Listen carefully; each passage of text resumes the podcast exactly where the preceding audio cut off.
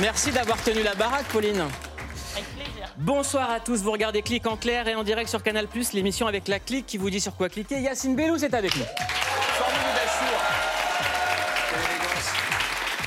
Yacine a, a- a failli ne pas être là. C'est vrai, j'ai failli pas être là, c'est les transports parisiens. Il était dans Et- le métro, des gens qui disaient Yacine, une photo. Moi j'étais là, non, c'est Yacine, moi, je dois faire cette S'il émission. te plaît, trouve-moi une Ah, solution pour sauver la France, Yacine. Exactement, Aide-moi. présente-toi. Est-ce que tu as Yacine, président Voilà, Yacine. un projet de loi, Yacine, Ouais, ouais, aide-nous. J'étais là plus tard, plus tard. Après, t'as dit la- laisse-moi frauder. Hop, Et voilà. t'as sauté.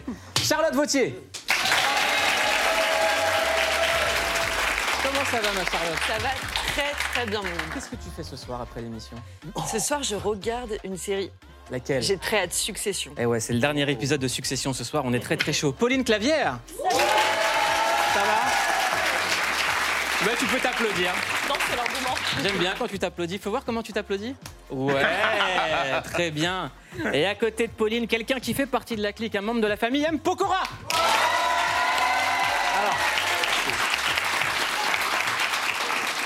C'est quand même incroyable. M. Pokora fête ses 20 ans de carrière, 9 albums et 5 millions de disques vendus sans le streaming.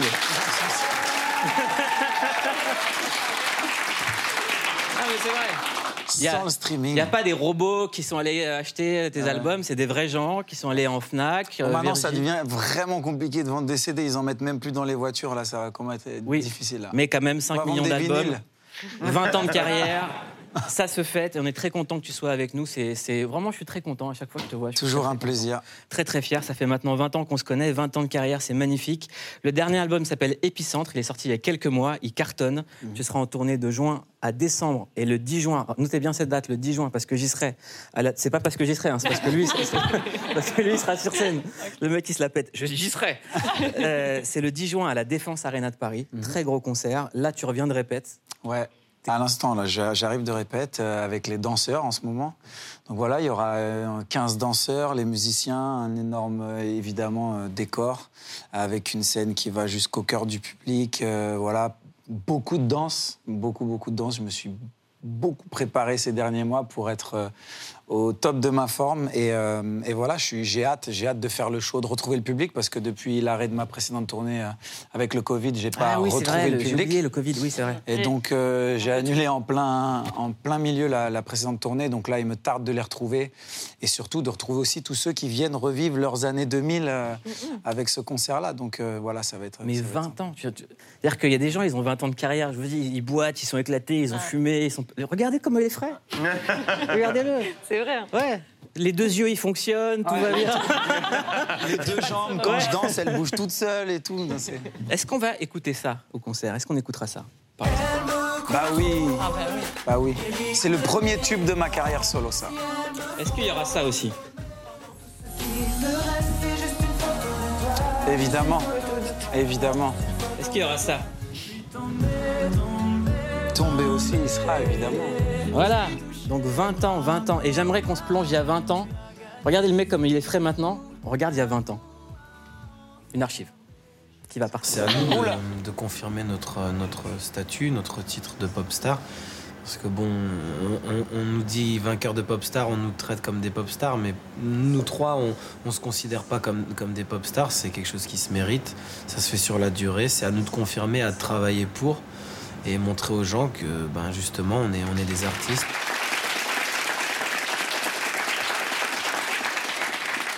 C'était qui ce mec? Mon petit frère, 18 ans. 18 ans. Euh, non, mais euh, ce que, en fait, ce, que, ce, que, ce qui n'a pas changé, en fait, c'est toujours être, euh, être euh, les pieds sur terre et savoir ce qu'il y a à faire pour que ça dure. En, en tout cas, c'est ce que j'entends dans. C'est une archive que j'ai vue il n'y a pas longtemps, justement. Et j'étais surpris de mon discours déjà à cet âge-là, en fait. Pour toi, c'est quoi une pop star? Je le dis hein, d'ailleurs dans mon teaser, j'ai repris une archive justement de ce qu'on on me posait cette question quand on était en finale de Popstar. On dit c'est quoi pour vous une pop star Et à l'époque j'ai dit une pop star c'est quelqu'un qui dure. C'est pas quelque chose d'éphémère, c'est beaucoup de sacrifices, de travail. Et, euh, et, et ça se mérite, en fait. C'est pas, c'est pas, voilà, c'est pas.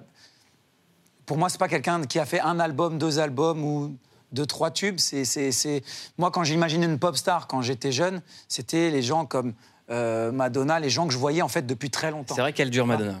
Mais Johnny chez nous, enfin, Mm. tu vois, c'est c'est tous ces gens qui ont des longues carrières. euh, Patrick Bruel, enfin, Patrick. voilà, dans tous les styles. Hein. Euh, Booba, longue carrière, etc. Donc pour moi, c'était c'est- c'est- c'est- c'est ces artistes-là qui, qui, qui sont considérés comme des, des pop stars, quoi, des, des- des- des gens avec qui on a grandi, qui ont vu grandir d'autres générations et qui font partie en quelque sorte de la famille des gens, puisqu'ils ont, ils les ont vus dans leur poste de télévision euh, pendant, pendant des années en grandissant, etc. Donc euh, c'est ça, ouais. Est-ce que tu as eu des fois l'impression que ça pouvait s'arrêter? Oui, oui, oui. Alors, euh, on se, on- on- en fait, j'essaye toujours d'anticiper le pire. À un moment donné où mon album anglais il prend pas comme je l'espère, euh, je me dis oula, c'est chaud. euh, il faut que j'anticipe le fait que ça va être compliqué de revenir derrière, et c'était le cas. C'est-à-dire que mon album anglais ne fonctionne pas, en tout cas en France. Je rappelle que le titre, c'est moi qui l'ai trouvé. Ouais, c'est vrai. Non. Mon al- alors, Ah oui, j'ai déjà entendu cette histoire. Dites-vous, alors, mon album MP3, qui est mon troisième album, il trouve le titre à l'after de mon dernier concert de ma première tournée. Où je- il me dit, bon, tu vas faire quoi maintenant? Je dis, je vais bosser sur mon prochain album. Il dit, MP3 Le troisième album. Et je dis, oh Et du coup, mon album s'appelle MP3 Incroyable. pas- pour ce qu'il m'a dit à l'after de, C'est de- pas de mon premier qui a mieux Bercy. marché, C'est mais l'after bon. de mon premier C'est pas de ta faute, tu peux Et donc, ouais, non, c'est vrai. Le et donc, titre. du coup, c'est vrai qu'à des moments, quand, quand ça va pas, on se dit, bon, qu'est-ce que. Hmm. Qu'est-ce, que, qu'est-ce qui m'attend? Et, on, on se dit, mais attends, je peux pas retourner bosser dans un job normal. Les gens, ils vont me reconnaître et tout, ça va être horrible. Ah ouais, tu pensais même Ah, à ça. je- me disais, mais je n'ai pas assez fait d'années pour me mettre à l'abri jusqu'à la fin de, de- Ouais, ma vie. Bien sûr. Donc en fait, il s'est passé des choses comme ça. Et puis bon, voilà, après on a su rebondir, euh, l'album avec juste une photo de toi. Et, et voilà, on est, on- on- on- j'ai ravalé mon ego et je suis repassé par euh, voilà, les mêmes sentiers qu'à mes débuts. Dernière question sur Popstar. On se rappelle tous du moment où Bruno Vandelli voulait que le groupe s'appelle Quadricolore. Pas le nôtre, hein, celui d'avant. hein. Je sais. Ouais. Est-ce que toi, on t'a proposé des idées cheloues? De groupe, Ouais, ou de noms, ou de trucs euh, je t'avoue qu'à l'époque, euh, je crois qu'ils nous ont proposé que Link Up. hein. Je crois qu'ils ils nous ont demandé si on avait une idée et on a vu Link Up. On a dit, euh, ça, va, ça sonne plutôt cool Link Up, tu vois. Et, euh, ils nous avaient expliqué la, signification. C'était euh, se retrouver, quoi, Link Up. Et, euh, et j'avais dit, ouais, on avait dit plus, plutôt cool. Donc non, il y a- on n'a pas eu ce truc de... On n'avait pas un Bruno Vandelli, en fait, dans, le, dans les jurys, donc ça va. Mais est-ce qu'on t'approche des fois avec des concepts très bizarres, vu que tu es quand même Matt Pokora Est-ce qu'on dit, OK, j'ai une idée incroyable, tu vas être une marque de lessive ou je sais pas quoi Ah, des trucs comme Des ça trucs chelous. Euh, je sais pas, c'est...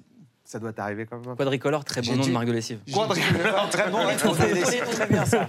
Mouloud est très très Non, fort pour les noms. Enfin, évidemment, on a Évidemment, dû proposer ou, des, ou des rôles ou des trucs dans Ouais, des films des ou des apparitions. Enfin, mais Parce mais que ouais, difficile de faire le tri, c'était un peu ça la question. Quoi. Ouais, bah, il y a beaucoup de projets. Après, c'est vrai que moi, j'ai j'ai toujours été euh, très euh, renfermé avec mon équipe. On est plutôt dans notre coin et. euh, et euh, c'est vrai que ouais, je pense que niveau sollicitation, j'en ai eu des, des bizarres, mais je t'avoue que là, euh, comme ça, ça. En tout cas, 20 ans de carrière, ça s'applaudit. Bravo, M. Pokora. Tu restes avec nous pendant toute l'émission. À fond. On va parler de l'actualité. Aujourd'hui, l'actualité, c'est Elon Musk qui a été reçu ce matin à l'Élysée par le président Emmanuel Macron. Regardez. Sont réunis aujourd'hui à Versailles de nombreux patrons étrangers en présence du président Emmanuel Macron. Il reçoit aujourd'hui au, au château de, de Versailles plus de 200 grands patrons de multinationales étrangères, des grands noms comme Pfizer, Ikea, Tesla et Twitter. Le milliardaire, regardez, Elon Musk, qui est un peu l'événement ici euh, à Versailles. Cette petite demi-heure ou plus avec euh, le chef de l'État, ça peut tout débloquer, euh, tout changer. Pour en parler, nous sommes avec Asma Mala. Bonsoir, vous êtes spécialiste en géopolitique du numérique. Elon Musk est arrivé aujourd'hui à l'Élysée en Tesla. Regardez les images, elles sont folles.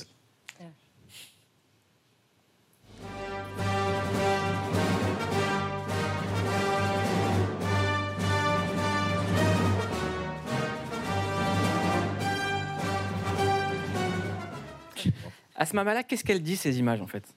Euh, de la voiture rouge Ou de... Non, mais d'arriver en Tesla, qu'est-ce qu'elle a de symbolique cette image?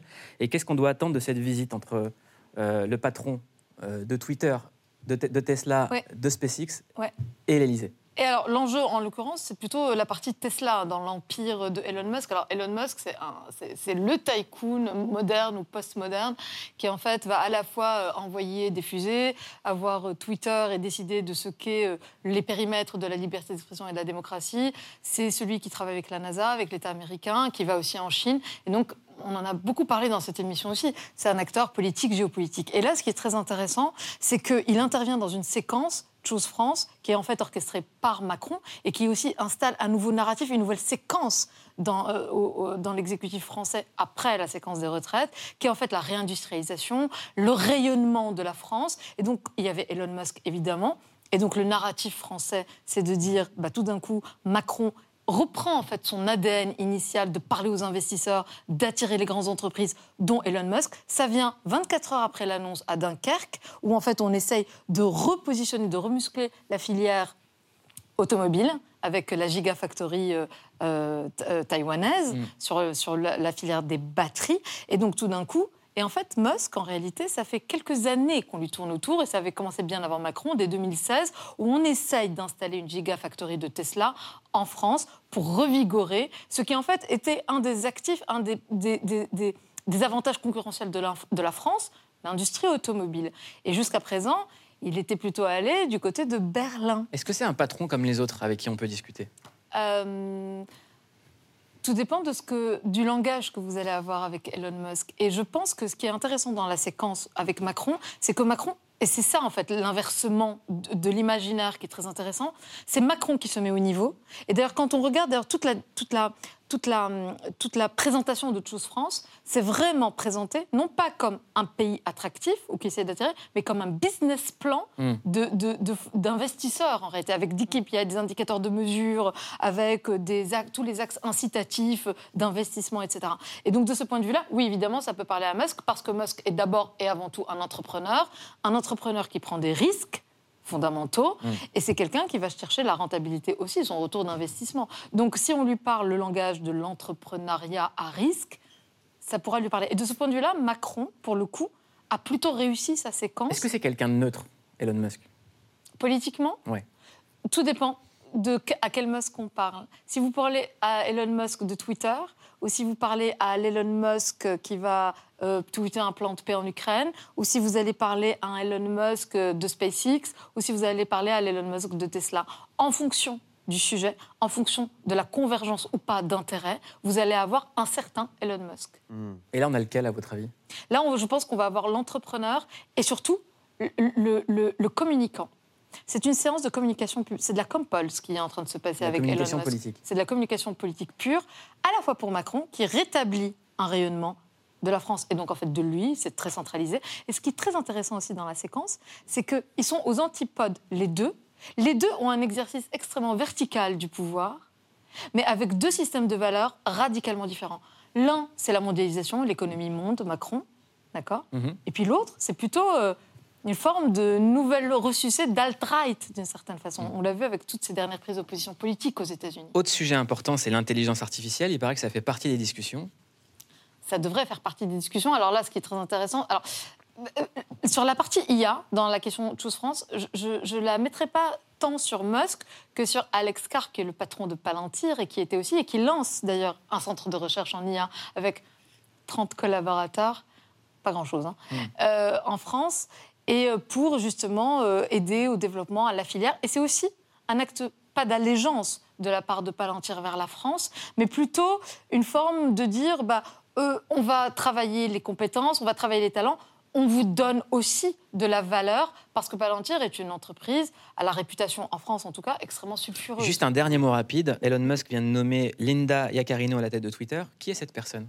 Euh, c'était euh, euh, c'était une ancienne patronne qui travaille beaucoup dans les médias et notamment sur les questions de communication. Et ce qui est très intéressant, c'est que fait, elle va être CEO, mais sur la partie construction technologique et les grandes lignes, c'est Musk qui reste en fait, au- euh, enfin, qui va continuer à prendre les vraies décisions. Et je pense que la façon dont ils vont organiser leur, leur collaboration, c'est que lui va être sur le fond, elle va davantage sur la forme, sur la communication, sur les médias, sur le marketing de ce que Musk finira de toute façon quand même par décider, parce que je reviens à la centralisation, à l'exercice extrêmement vertical et centralisé du pouvoir. On vient de parler de Musk, l'Américain qui vit en France, j'aimerais vous parler d'un Français qui va aux États-Unis, qu'on a déjà reçu dans Click, qui a joué dans le film Ténor. C'est un beatboxer, il s'appelle MB14. Il participe en ce moment à l'émission Brighton's Got Talent, c'est la version anglaise de La France, un incroyable talent, où il a fait sensation et il a cartonné dans le monde entier. Regardez.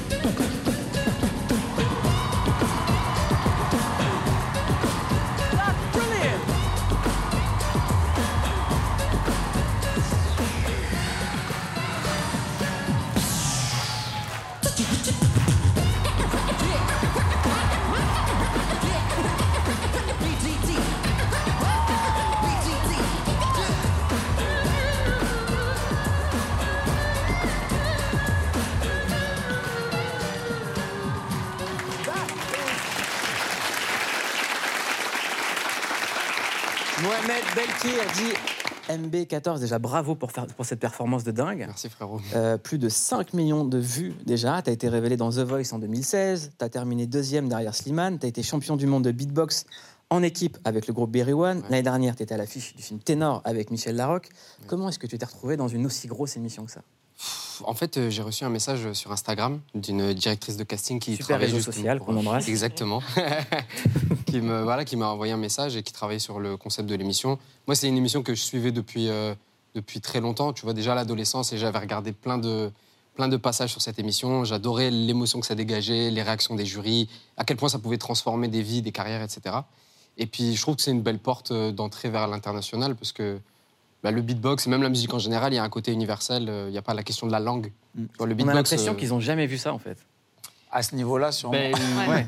Pourtant, euh, la communauté anglaise au niveau beatbox, il y en a beaucoup, mais je crois Il y qu'il a n'y un a très jamais grand eu de... beatboxer qui s'appelle Killa Kella en anglais. Killa Kella, ouais, à l'ancienne. Il y a Birdiman, il y a Rip Swan, il y a plein de gros beatboxers anglais.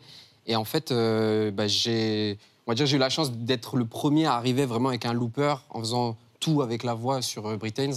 Et euh, j'étais choqué de, de l'accueil du public, des jurys. Même les retours sur Internet, c'est abusé. Ça fait des millions et des millions et des millions de vues. J'ai pris 100 000 abonnés en une semaine. Ah ouais, c'est n'importe quoi. Je sais pas ce qui se passe là. Même là, j'ai encore le cœur qui bat. C'est un délire. Vous avez tous les deux ce point commun, c'est que vous avez construit des carrières euh, euh, euh, euh, dingues, encore 20 ans de carrière. Toi, tu as déjà fait un long métrage, euh, maintenant tu es à l'international, et ça part d'un talent show. Qu'est-ce qui vous a motivé tous les deux euh, dans votre coin euh, J'imagine envoyer des cassettes partout à droite à gauche. Qu'est-ce qui vous a motivé et qu'est-ce que ça a changé dans vos vies en fait Bah, en fait, euh, non, bah, moi, à l'époque, euh, bah, il n'y avait pas les réseaux sociaux.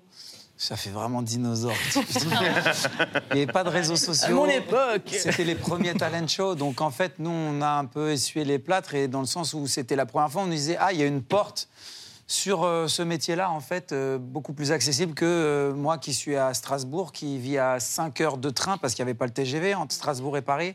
Encore un côté dinosaure, c'est relou. Mais donc voilà, en fait, Paris et les maisons de 10, c'était un autre monde, c'était un autre pays. C'était 5 heures de, de train, euh, 4h30 en route, en voiture. Enfin, et donc, il y avait cette émission qui venait dans, dans notre ville.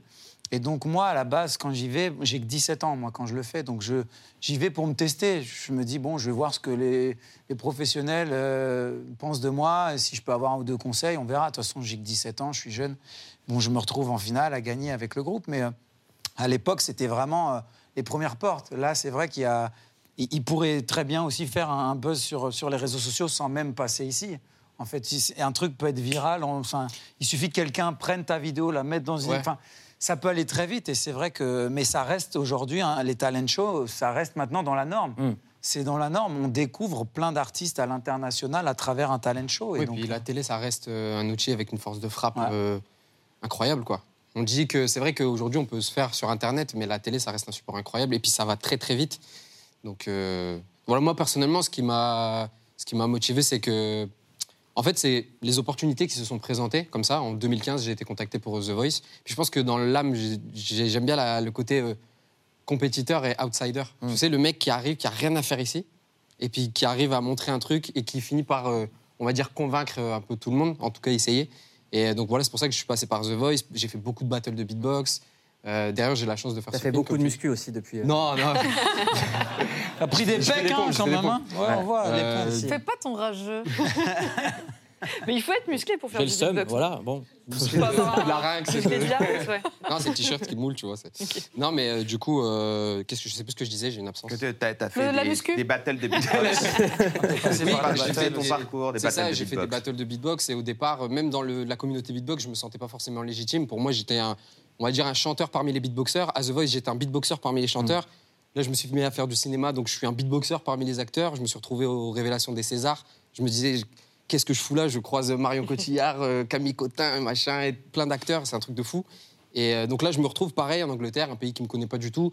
Et j'arrive, Golden Buzzer, public debout. euh, c'est un truc de, un truc de fou. Et du coup, c'est ça aussi, c'est que j'aime bien ce truc-là, c'est-à-dire d'arriver à un endroit qui n'est pas le mien et voir presque même le regard des gens qui se disent qu'est-ce qu'il fout là, lui. Et- Tu te l'es posé, toi, Matt, cette question de la légitimité?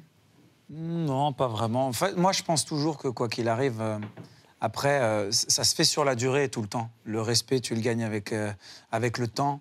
Et euh, j'ai toujours cru en ça, moi. Je- J'ai toujours cru en le fait qu'une carrière, c'est une course de fond, pas un sprint. Et donc, euh, voilà, moi, j'ai toujours été dans cette optique-là. Donc, je me suis pas soucié. Je savais que en commençant jeune, ça allait être difficile de convaincre une génération un peu plus âgée. J'allais d'abord commencer avec ma génération et que le but, c'était de grandir avec ma génération et d'évoluer avec cette génération-là. Donc, je me suis pas focus euh, à me dire. En fait, c'est l'erreur que beaucoup d'artistes font en disant Ouais, mais en fait, je veux cette image-là et je veux que ces gens-là. Non, tu as un public. Fais en sorte que ceux qui étaient là à la base évoluent avec toi et, au gré des années, ben voilà, prennent les mêmes orientations que toi et, et ouvre-les à d'autres choses, d'autres projets. Et C'est ce que j'ai fait. Moi, j'ai essayé vraiment de, me dire, ben voilà, ceux qui avaient euh, 15, 16, 17 ans quand j'en avais 18 de ma génération, c'est d'évoluer avec. Et puis aujourd'hui, ben, 70% de mon public, c'est des gens qui ont entre euh, 30 et euh, 40, 45 ans. Bah, ça fonctionne parce que moi, je t'écoutais quand j'étais euh, ado et je t'écoute encore maintenant. Voilà, ben, cas, Je suis grave d'accord avec toi sur la, la question de. C'est un marathon et pas un sprint. Parce qu'on a tendance, surtout à l'ère d'Internet, à vouloir. euh, on va dire, ouais. Ouais. truc instantané. En fait, une carrière, il faut voir plus à la Aznavour, tu sais, passer euh, des années et des années, conquérir plusieurs générations, faire ça avec patience. Souviens-toi quand tu marques une Ouais. époque, pas un tube de l'été se- seulement. C'est c'est ça en fait le but, c'est de marquer une génération et, et que même ceux qui ne t'écoutent pas savent qui tu es puisqu'ils t'ont vu pendant 20, 30 ans. Enfin voilà. clair. Et c'est ça, je pense, le, le- le vrai. euh, Tu t'y connais un peu en beatbox, Matt, ou pas? Pas trop. Je m'amusais un petit peu comme ça à faire des trucs, mais. euh, Genre, euh, Je crois que le premier truc que j'ai fait à l'époque, c'était. euh, pum, pum, pum, Tu sais, vous avez des trucs, tu sais. Allez. Quand même, hein. Ces petits trucs comme ça, voilà. Ah, là, c'est gênant. Gênant, c'est gênant. Là, t'as t'as pas ton, ton, ton, ton looper, ton, ta machine. T'es capable de faire un truc sans rien? Euh, ouais, je sais pas. euh, Qu'est-ce que je pourrais faire? Un truc euh, classique que les gens ils ils aiment bien, on va dire. Genre. euh,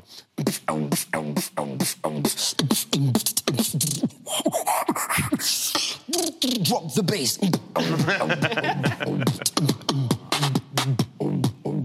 Ouais, là, j'ai envie de danser. là. Je... Robot.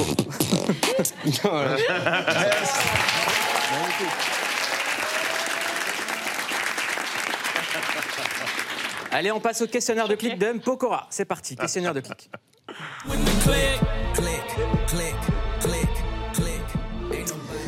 M. Pokora, sur quoi tu cliques en secret?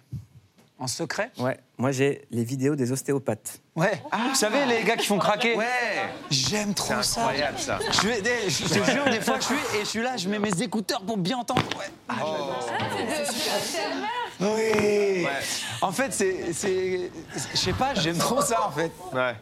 Et en fait, quand, je- quand j'en vois passer un, du coup, je vais sur son profil et je regarde et tout, je sais pas, ça me détend, ça me fait du bien à moi aussi. Il y a fait. du bonheur aussi parce qu'à la fin, une fois qu'ils sont tout craqués, ils avaient mal Ouais. au début, ils sont Et là. Oh, J'ai jamais vécu ce corps-là.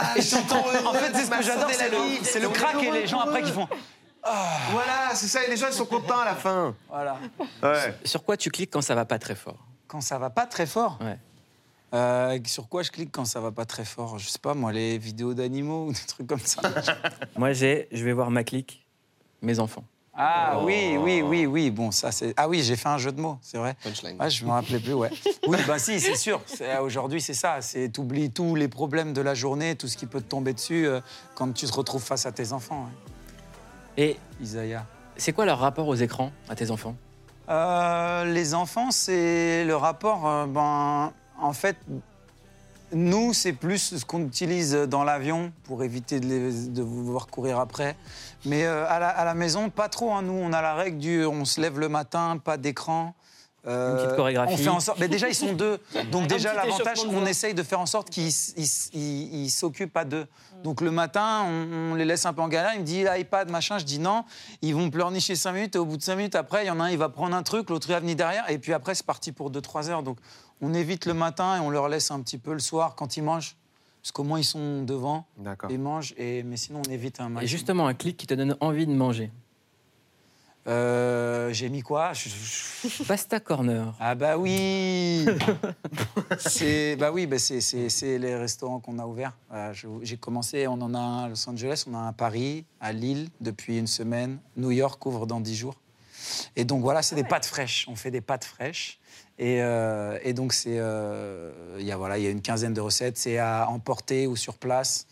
Et voilà, c'est plutôt, euh, ouais, plutôt un truc un peu cool. En fait, on l'a vu un peu comme un concept euh, Starbucks, c'est-à-dire c'est pas le restaurant où tu as un vrai service. Tu vas au comptoir, tu commandes, tu t'assois. Les pâtes sont servies super rapidement puisque comme c'est frais, la temps de cuisson c'est 3 minutes. Enfin, je vous fais un cours, c'est génial, mais genre en gros, en gros, tu arrives entre midi et deux, tu viens de poser, en 5 minutes tu as ton plat de pâtes et voilà. À ce moment-là, est-ce que en chantant euh, Elle me contrôle, euh, M. Pokora avait déjà vu l'intelligence artificielle avant tout le monde? Euh, C'est quoi les paroles de. Elle, guide me contrôle et, rythme mes pas. Si elle me frôle, je ne réponds plus de moi. Tu, tu l'as écrit quand? 2004. ah, Je suis dans le regret de dire que non. Et ça existait déjà avant. Ça existait déjà. Eh ben, c'est pas Mais- grave. Mais en Maintenant, on France, fait des musiques, En hein, France, les- tu étais précurseur. hein. Ouais, je- Et donc, pour ça, bravo. Tous les jours, on vous recommande sur quoi cliquer à l'occasion de la sortie du film Peter Pan et Wendy sur Disney+. On clique sur Peter Pan et on va parler du syndrome de Peter Pan avec un psychologue clinicien, clinicien qui s'appelle Eudes Semeria, juste après le recommandé du soir. Peter Pan? Vous attendiez quelqu'un d'autre, peut-être? Peter Pan, l'enfant qui ne voulait pas grandir, est de retour sur vos écrans. Créé il y a plus de 100 ans par Sir James Matthew Barry, C'est un garçon qui reste à jamais jeune. James, comment peut-on rester à jamais jeune? Ça n'existe pas. Il lui suffit d'y croire. il est un personnage de livre pour enfants, mais pas seulement, car derrière l'histoire de Peter Pan, il y a d'abord celle de Wendy Peut-être n'ai-je pas envie de grandir après tout. Et de ses deux frères qui partent pour le pays imaginaire. Où il n'y a ni règlement, ni école, ni heure fixe pour se mettre au lit, ni père, ni mère, et surtout, Où on ne grandit pas. ça, c'est le plus important. Face à Clochette, les enfants perdus et Peter Pan, on retrouve l'ennemi juré, celui qui a fini par grandir et devenir adulte. Le capitaine Crochet Qui d'autre pourrait bien vouloir me tuer de si bonheur Quelles que soient les adaptations, Peter Pan reste une allégorie du temps qui passe, C'est ça le tic-tac. car devenir adulte, c'est aussi faire face aux responsabilités, Tu es bien trop grande pour ce genre d'amusement. Ces jeux ne sont plus de ton âge. et plus on grandit, plus on va vers... La mort guette à chaque instant. Certains préfèrent rester à jamais des enfants, Je me sens pas prêt. mais qui peut vraiment espérer vivre éternellement dans un conte de fées? Grandissez un peu.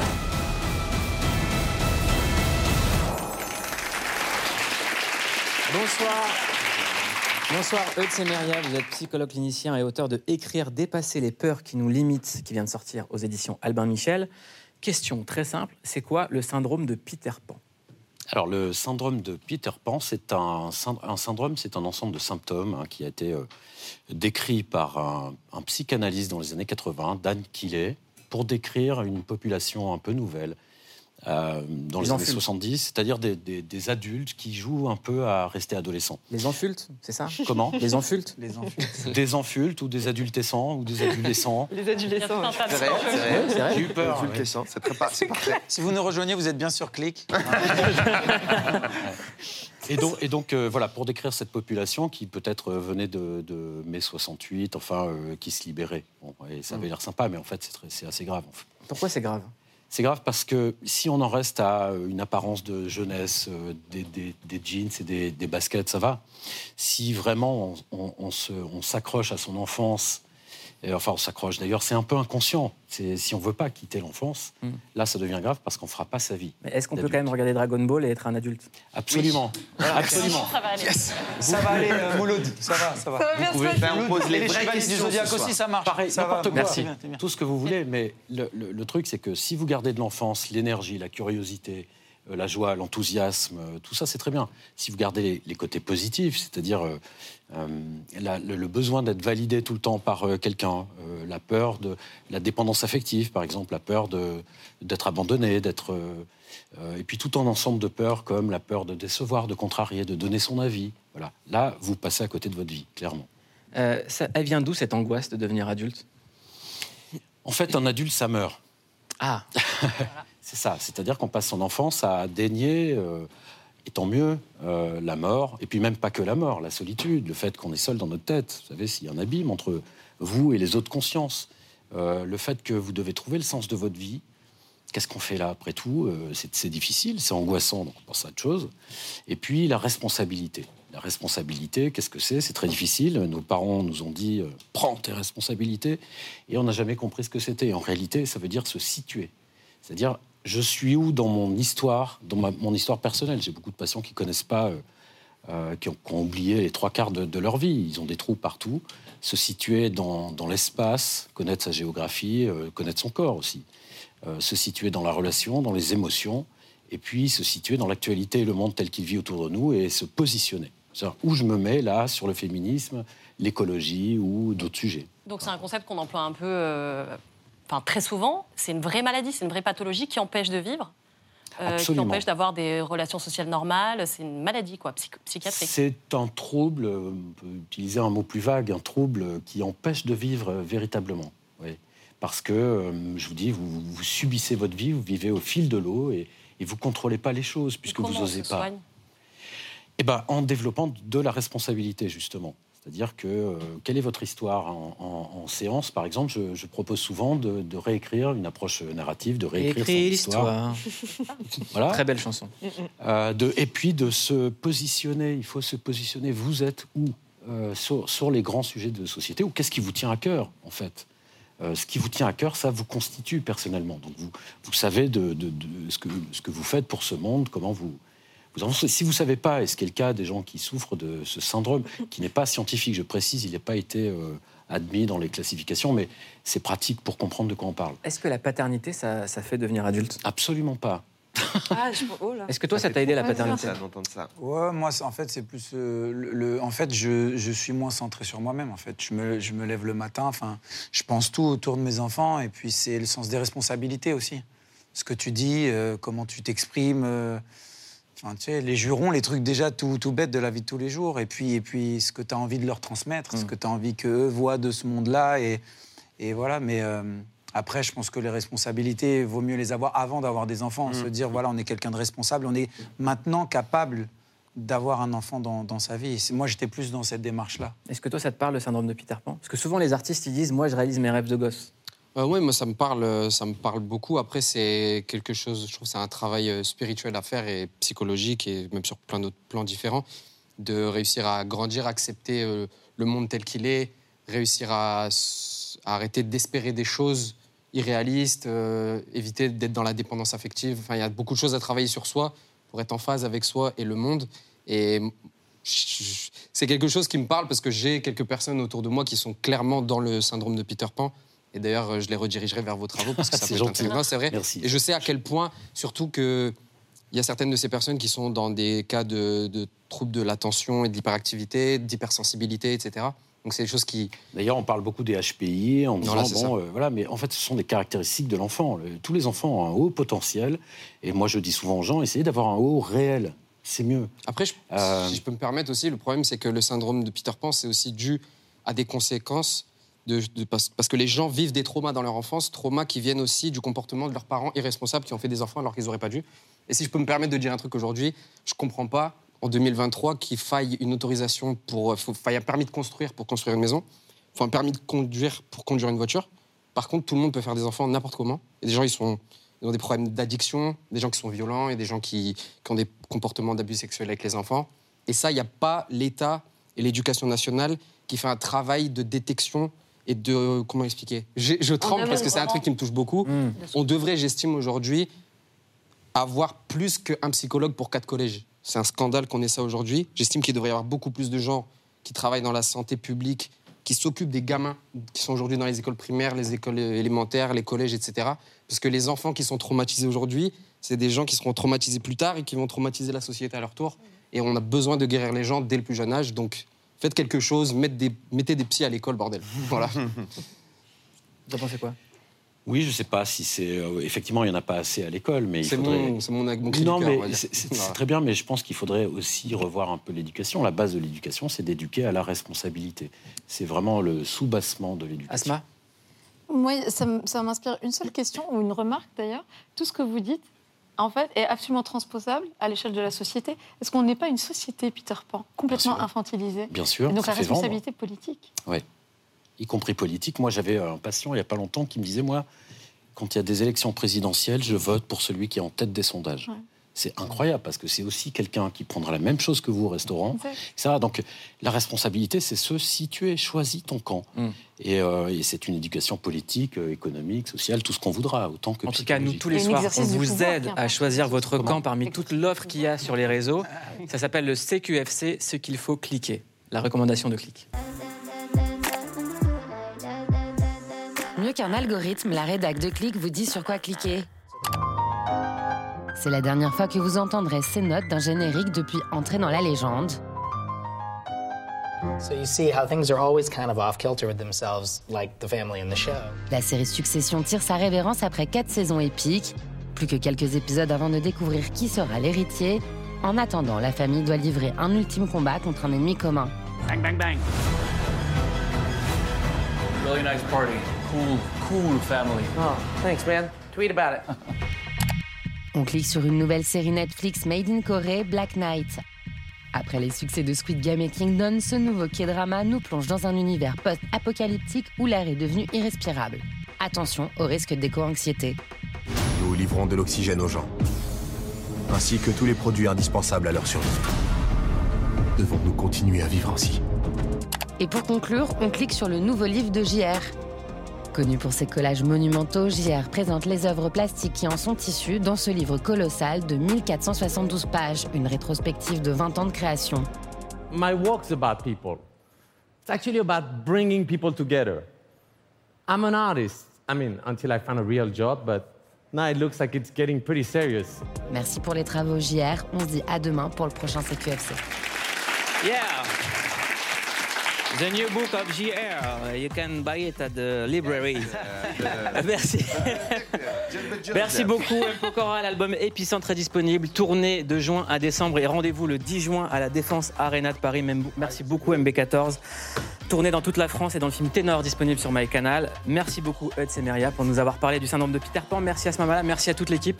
À demain, 19h15 en clair sur Canal. Passez une excellente soirée avec En Aparté. Bisous.